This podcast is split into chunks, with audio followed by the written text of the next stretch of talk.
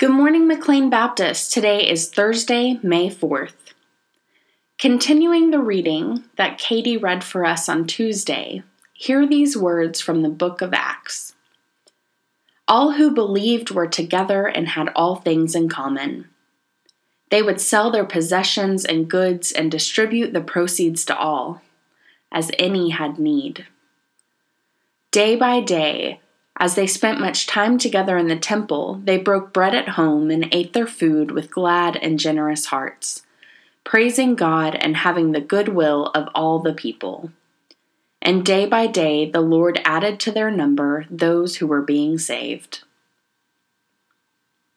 May we take time to consider the ways that we might engage in the kingdom of God, the ever expanding fellowship and family that Christ invites us into. Where can we share life together and take joy and comfort in each other's presence? How can we connect with the body of Christ today? How can we meet the needs of others and have our own needs met? Let us pray. God, whose love encompasses all into your great family, we praise you this morning and celebrate the example Jesus gave us of fellowship and inclusion.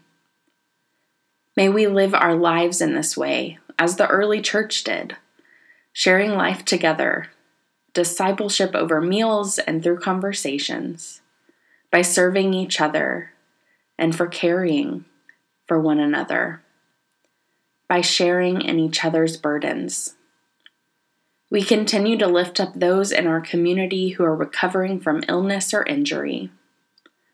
For Beth Harvey, John Jones, Joan Bear, Beth Ward's mother, Kim Powell. We too lift up all those who are in need of physical and emotional necessities. May we, your body here on earth, provide for those needs. And may we do it out of the gladness and thanksgiving that we have for your grace, that we may proclaim your kingdom with our lives to the glory of your name. Amen.